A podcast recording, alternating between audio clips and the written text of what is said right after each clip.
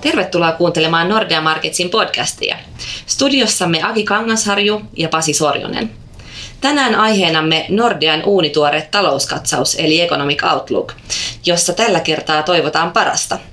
Mitä tämä nyt oikein tarkoittaa ja mitä ennuste pitää sisällään tällä kertaa? Ennen kaikkea talousennuste toivoo parasta Jenkkien presidentin vaaleihin. Meillä on sellainen kansikuva meidän ennusteessa, jossa on Yhdysvaltain lippu ja sitten fingers crossed.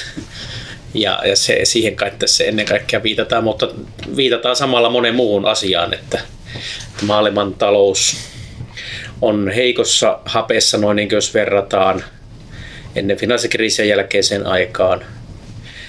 Sitten aika monien maiden, meille tärkeiden vientimaiden ennusteet on vedetty alas, eli meidän vientinäkymät Suomessa on heikot ja kyllä me tietenkin toivotaan parasta myös Suomen uudistukselle, että kyllä tässä nyt moneen asiaan, asiaan viitataan, vaikka tosiaan se karsikuva poikana, siellä on semmoinen, semmoinen tota, sormet ristissä ja se toivottaa Amerikalle hyviä, hyviä vaaleja.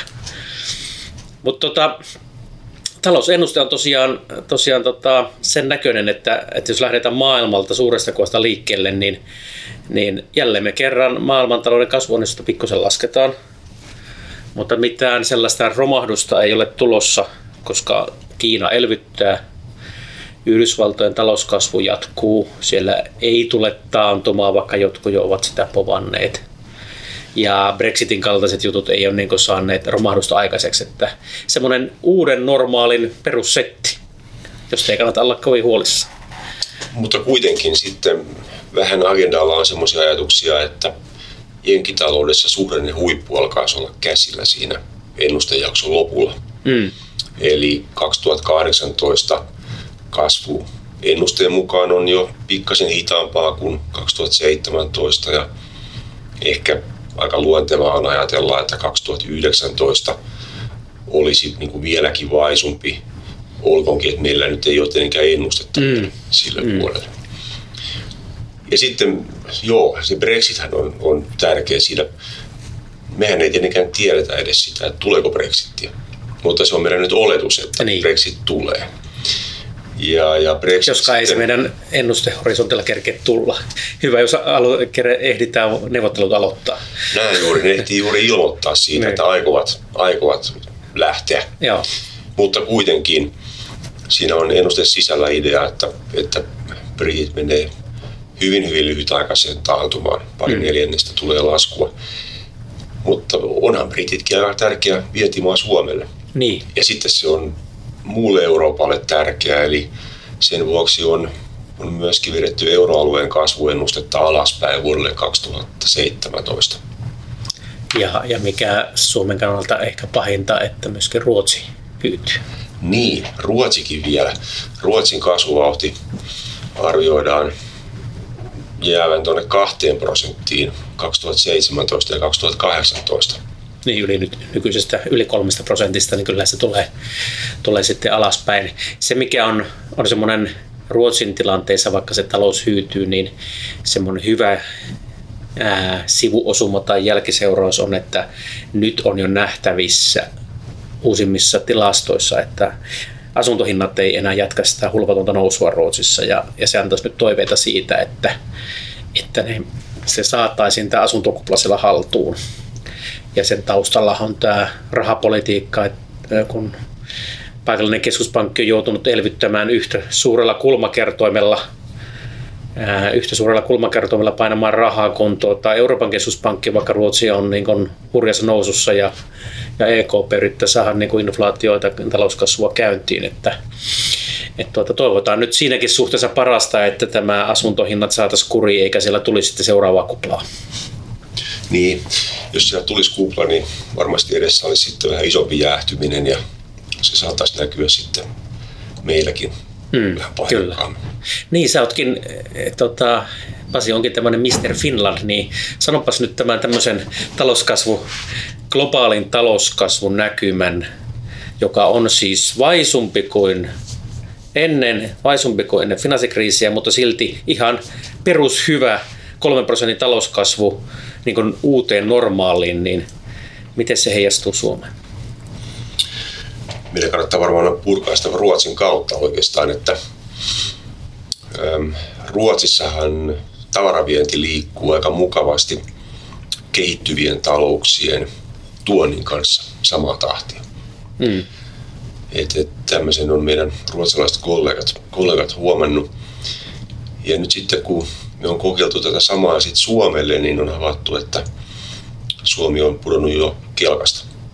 Mm. Me, me ei pysytä siinä samassa vauhdissa ollenkaan, vaan me on alettu menettää markkinaosuuksia suhteessa just tähän, tähän tota, kehittyvien talouksien vertailukoriin. Ja aivan viime aikoina vielä on nähty sekin, että, että meillä viennin suunta on ollut pääasiassa alaspäin ja Ruotsissa se on lähtenyt sitten ylöspäin. Ei tämmöistä kasvavaa rakoa. Ruotsi tekee meihin hmm. ja me jäädään tosiaan kauemmaksi siitä tota, vertailukorista. E, ja se näkymä tästä eteenpäin on sitten siis se, että varmaankin tämä kehittyvien markkinoiden tuonti kasvaa kohtalaisen vaisusti. Se mm. povaa totta kai sitten aika vaisua viennin kasvua Ruotsillekin, mutta, mutta se povaa aikamoista heikkoutta meillekin. Mm. Toki me odotetaan, että vienti kasvaa. Kyllähän meillä on tavaraviennille, meillä on jotain runsaan prosentin puolentoista kasvuennusteet. Palveluviennille meillä on vähän kovemmat, pikkasen mm. kovemmat. Ja ehkä pitää ottaa esille sitten toikin juttu muuten, että, että meillähän on aika paljon puhuttu siitä, kuinka palveluvienti pelittää oikein urakalla. Niin, Mutta kun niin. katsoo tilinpidon lukuja, niin palveluviennin volyymihän ei oikeastaan ole kasvanut ollenkaan vuoden 2008 jälkeen. Se on, se on pääasiassa vaakasuoraa syheröä, mitä sieltä löytyy. Et heiluu kyllä paljon, mutta taso ei sen jälkeen ole minnekään noussut. Yksi tekijä siellä on tietenkin tämä Venäjä, kun turistit ei tule enää, enää samalla tavalla tänne. Mutta tuota, semmoinen lohdullinen näkymähän tässä kansainvälisessä tilanteessa on se, että öljyhinta on vähän nousussa jollain Venäjän talouskasvun syöksy on päättymässä, siellä pitäisi alkaa pieni talouskasvu, niin ehkäpä niitä väestö turistejakin tänne, tänne tulee, mutta muita näitä palveluviennin erihän turismin ohella on esimerkiksi nämä, nämä tota, lisenssit ja royaltit, joita, joita tota, softa ja, ja tota, meidän teknologiateollisuus tuottaa. Ää, mutta kokonaisuus tosiaan on aika, aika vaisu. Mutta silti siis ennusteessa on ajatus siitä, että vienti kokonaisuutena kasvaa. Hmm. Ja vienti kasvaa jonkun verran nopeammin kuin tuonti. Eli, eli, eli ulkomaankaupalla olisi jonkinasteinen positiivinen kontribuutio meidän talouskasvuun. Aivan. No toinen tekijä, mikä on Suomessa, tai, tai oikeastaan voitaisiin käsitellä ennen kotimaan sektoreita nyt, jos me vientinäkymät on tämmöiset eh, plussalla joo, mutta aika heikot, niin ainakin perinteisesti ja on, on meidän tavaraviennin kanssa korreloinut vahvasti konelaiteinvestoinnit, niin tämän perusteella ei varmaan kovin kummallista konelaiteinvestointikehitystä pysty povaamaan. Mitäs numeroita me laitettiinkaan sinne? Me on laitettu kyllä kone- ja laiteinvestointeihinkin ensi vuodelle pientä kasvua ja varsinkin 2018. Sitä numeroiden valitsemista nyt kuitenkin haittaa se, että kone- ja laiteinvestoinnit on heilunut todella paljon viimeisen vuoden puolentoista aikana. Eli on oikeastaan niin kuin oikein hankala päästä perille siitä, että mikä se normitaso tällä hetkellä siellä on. Mm. Ja, ja, mutta nyt sitten kun on jonkinlainen normitaso sieltä valittu, niin, niin sitten siitä mennään ylöspäin sitten vaatimattomasti ennustejakson aikana. Joo, ja tota, entisiä tavallaan fyysistä investointia, niin entistä tasoa siellä ei saavuteta. Yhtäältä on tietenkin syynä se, että kun vientikysyntä on heikka, mutta toinen on se, että kun se rakenne muuttuu sieltä fyysisen tavaroiden viennistä palveluvienniksi ja aineettoman pääoman vienniksi. Ja ne, nyt ainakin viimeisimmät, kun tilastohistoriaa katsoo, niin jos me katsotaan meidän aineettomia investointeja. Ne on tietenkin kokonaisuutena vähentynyt Nokia-klusterin myötä, mutta tämän tavalla sähköteknisen teollisuuden ulkopuolella kaikki muut toimialat yhteensä, niin ne, sehän on sillä tavalla lohdu, lohdullinen se pitkän aikavälin ura, että se on, jos tilasto, tilastoja on ruvettu tekemään vuodessa 75, niin sieltä asti niin aineettomien investointien määrä on kasvanut joka, siis trendinomaisesti koko ajan, mutta nyt näyttää ihan niin kuin viime vuonna siltä, että kasvu olisi niin kuin pysähtynyt. Ja, ja tuota, nyt kun me ollaan tällaisessa niin kuin nollakasvuoloissa myös niin kuin tässä, tässä sähköteknisen teollisuuden ulkopuolella annettomissa investoinnissa, niin siihen meidän pitäisi nyt jotain potkua saada. Ää, nythän se kasvu ei kummallista siellä, siellä ole. Toivottavasti päästään edes vähän plussalla. No onneksi sitten rakentaminen paikka. No niin, kyllä. Rakentaminen on, on hyvässä vedossa ja me on nostettu meidän rakennusinvestointien kasvuennustetta tälle vuodelle aika paljonkin ja varsinkin sitten asurakennusinvestointien ennustetta. Siinä kyllä piti miettiä pikkusen sitä, että nyt kun toi, toi, toi investointien määrä nousee hyvin nopeata vauhtia, eli siis nähdään kovia nousuja verrattuna vaikka edelliseen neljännekseen, niin kuinka kauan se nousu voi jatkua ylipäätään sellaisena, mm. ja koska se huippu saavutetaan ja kuinka kauan sitten siellä huipulla pysytään. Ja me nyt tässä ennusteessa oletetaan, että, että se nyt on muutama neljännes tämmöistä rivakampaa ja sitten ensi vuonna alkaa tahti selvästi laantua ja tarkoittaa siis sitä, että taso säilyy korkeana, mutta että kasvuvauhdit rupeaa olemaan sitten ovat plussalla, mutta ovat matalampia. Ja syynä, syynä on se, kun me ennustetaan, että yksityinen kulutus tai kotitalouksen kulutus ei kasva ensi vuonna samaan tahtiin kuin nyt, niin silloin se ei myöskään, myöskään jaksa kannattaa rakentamista, vai? Niin, tai oikeastaan paremminkin vielä niin ehkä, että, että on vaikea ajatella, että se rakentaminen voisi nousta niin pitkään niin jyrkästi.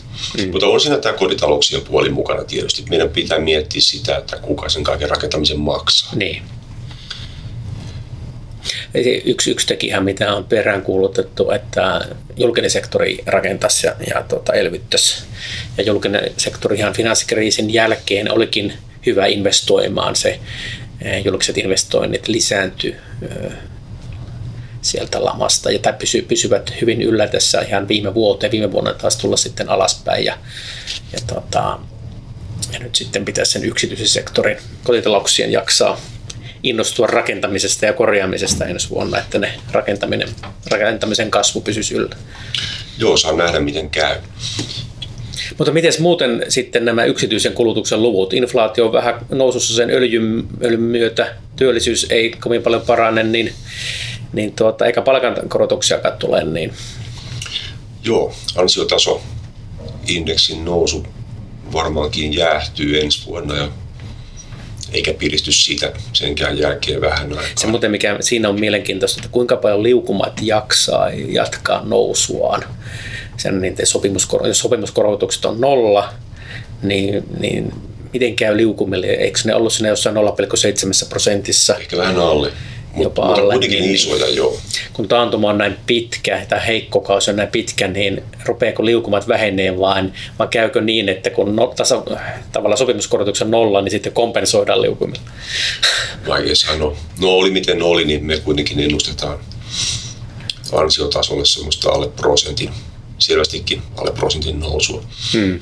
No sitten on tämä työllisyys. Meidän ennustamilla kasvuluvuilla joita me nyt ei ole muuten vielä edes mainittukaan, niin, niin.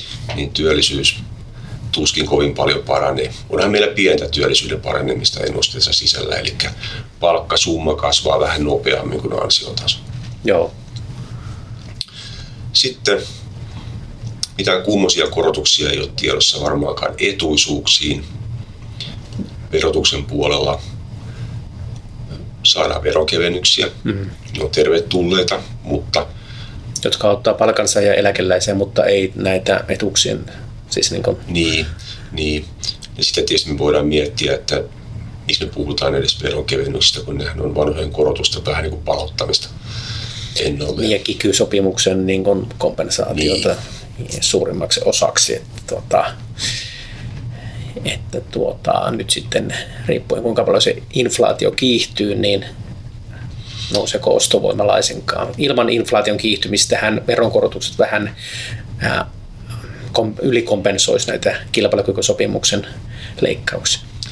No, meidän ennusteessa inflaatio menee ykkösen yläpuolelle 2017 ja pysyy siellä 2018kin. Mm.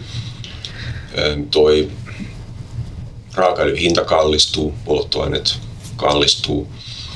No 2018 sitten, kun tämä sama kehitys jatkuu, niin paljon on kiinni siitä, mitä ajatellaan, että tapahtuu eurotaalakurssille.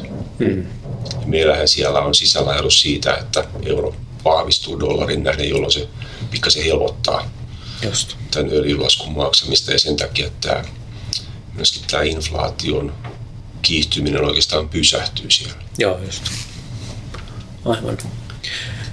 Niin, mutta tässä se kokonaisuus on, että tota, jos me mietitään, että viennistä hyvin vähän rakentamisen nousu hiipuu ja, ja kulutuksen kasvu hiipuu, niin BKT-kasvukin hiipuu, mutta, mutta nythän me tälle vuodelle vielä niin tässä käy niin, että me tuplaamme talouskasvuennusteen tälle vuodelle. Ja, ja se ei johdu siitä, että jotenkin tuota, ajattelin sen maailmaa uudestaan, vaan kun tilastokeskuksen tilastot ovat tarkentuneet niin paljon, että tilastohistoria osoittaa vähän korkeampaa kasvua, niin tämän vuoden kasvu on 1 prosenttia, mutta sitten se näistä tekijöistä, mistä me äsken keskustelin, se, vähän, se kasvuluku hiipuu. Niin, sitten mentäisiin ykkösestä 0,8 ensi vuonna ja 0,6 prosenttiin 2018. Ja 0,6 on vähemmän kuin 0,8, ei sen takia, että se kasvu sinällään niin kuin hy- hyytyisi. Meillä on se neljänneksi toiseen sama kulmakerro siinä kasvussa, mutta kun ensi vuosi saa niin sanottua kasvuperintöä tältä vuodelta, eli lähtölava on vähän korkeammalla, niin se koko vuoden luku muodostuu vähän korkeammaksi, mutta meno on käytännössä niin kuin kulmakerroin mielessä samanlaista. Kyllä, kaksi vuotta mentä suurin piirtein samanlaisella vaatimattomalla kulmakertoimella ylöspäin. Joo. Eli tota, kyllähän tässä niin kun sitten aikamoisia uudistuksia meidän pitäisi tehdä, että, että näkymä olisi vähän erilainen. Nyt kun maailmantaloudesta ei tule sellaista vientikysyntää, niin siihen kilpailukykyyn pitäisi panostaa erittäin voimakkaasti, paljon voimakkaammin kuin ennen finanssikriisiä olevana aikana. No nyt meillä on kilpailukykysopimus, joka sitä yrittää tehdä, mutta ei, ei riittävästi. Eli meillä on hurjasti niin kuin vielä tätä kilpailukyvyn parantamisurakkaa jäljellä.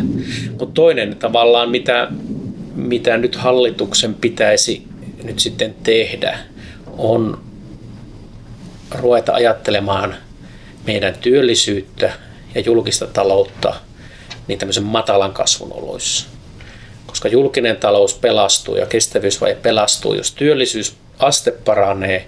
No työllisyysaste ei parane nykytoimilla, ei lähellekään sitä 72 prosenttia saati, että saavutettaisiin muut Pohjoismaat sillä 75 prosentissa, niin meidän pitäisi ruveta ajattelemaan semmoista politiikkaa, joka lisäisi meidän työllisyysastetta, vaikka talouskasvu on Ja siihen, siihen liittyen niin valtion korkeimpien virkamiesten Hetemäen ja Gustafssonin ajatukset työmarkkinoiden uudistamisesta on kyllä tervetulleet.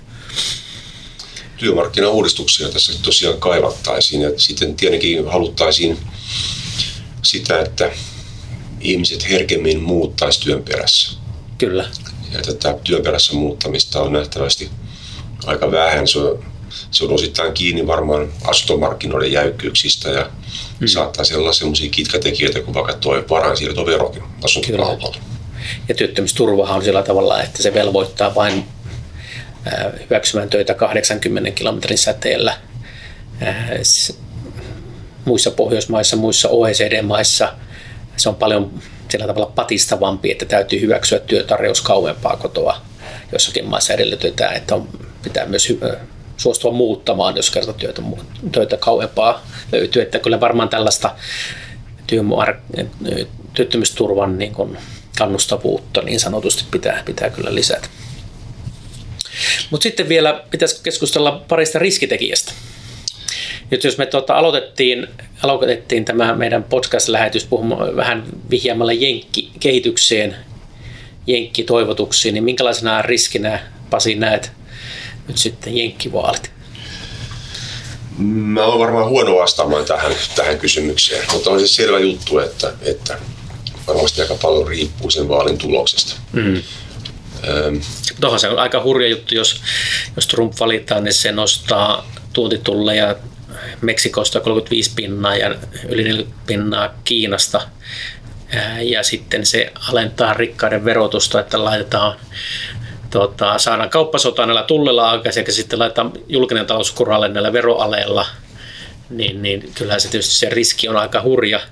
Minusta tuntuu vain, että vaikka se jostain kumman syystä nyt Trumpi sai semmoisen loppukirin aikaiseksi, että tulisi valituksi, niin se, se, silti se hallinnon pattitilanne tulisi jatkumaan, koska silloin olisi tietenkin mahdollista, että republikaanilla olisi sekä kongressin molemmat kamarit että tämä valkoinen talo, mutta kun se Trump ei ole mikään perus republikaani, ne rupesivat ne republikaanit tappeleen sen puolueen sisällä ja en ne saisi, saisi näitä, tai Trump ei saisi näitä ehdotuksia läpi. Ja sitä paitsi on hyvin todennäköistä, että Trump ei kyllä sitten ajaisi enää näitä asioita, mistä, mistä, mitä hän on tässä maininnut tässä vaalikampanjassa. Niin mä myös mietin näin, että näinköhän Trump tekee sitten kaiken sen, mitä se on luvannut, vai onko se pelkkää niin. kampanjataktiikkaa houkutella sitten tietynlaisia äänestäjiä hänen taakseen.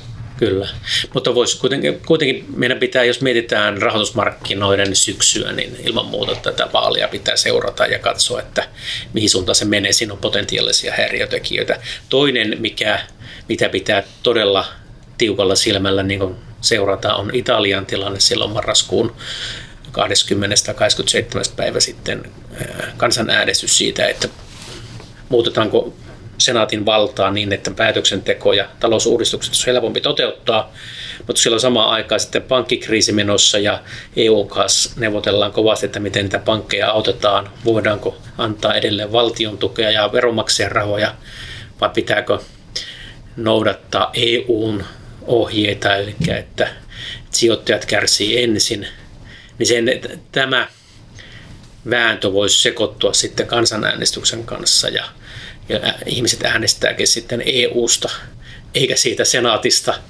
Ja se, se voi mennä se äänestys nurin ja sitten tulee Five Star Movement ja Pepe Grillo valtaan ja, ja tuota, sitten ollaan kohta ihmettelemässä, että tuleeko Itali exit. Tässä on sitten enemmänkin näitä vaaleja, mitä niin. pitää seurata. Ei ole vain se Jenkkien presidentinvaali. Niinpä, on Saksan liittopäivävaalit, on Ranskan presidentinvaalit. Sitä ennen on varmasti, tai siis vähän on pelkona, että Espanjaankin tulee kolmannet vaalit, kun siellä ei tahdo hallitus syntyä millään. No sitten kohta tulee, tota, tulee jo EU-vaalit ja, ja tulee myöskin Britannia uudet vaalit sitten muutaman vuoden päästä. Ja kun äsken puhuttiin Brexitistä ja, ja mietitään, että siinä menee viisi vuotta siinä neuvotellessa, niin mistäkään välissä ne sitten neuvottelee, kun koko ajan on vaalit.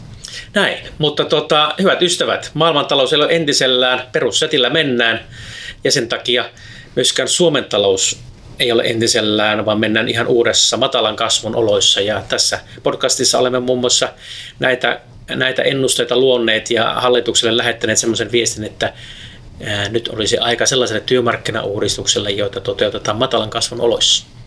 Ja sitten taas niille, jotka ajattelee, että tästä nousukausi kiihtyy, Suomessakin, niin meillä on yksi viesti, ja se oli se, että se oli tässä.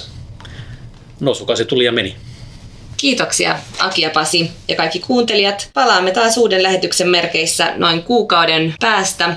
Aki ja Pasi ehdottelikin, että jos kuuntelijat haluavat, niin voivat lähettää jotain ideoita näistä meidän aiheista.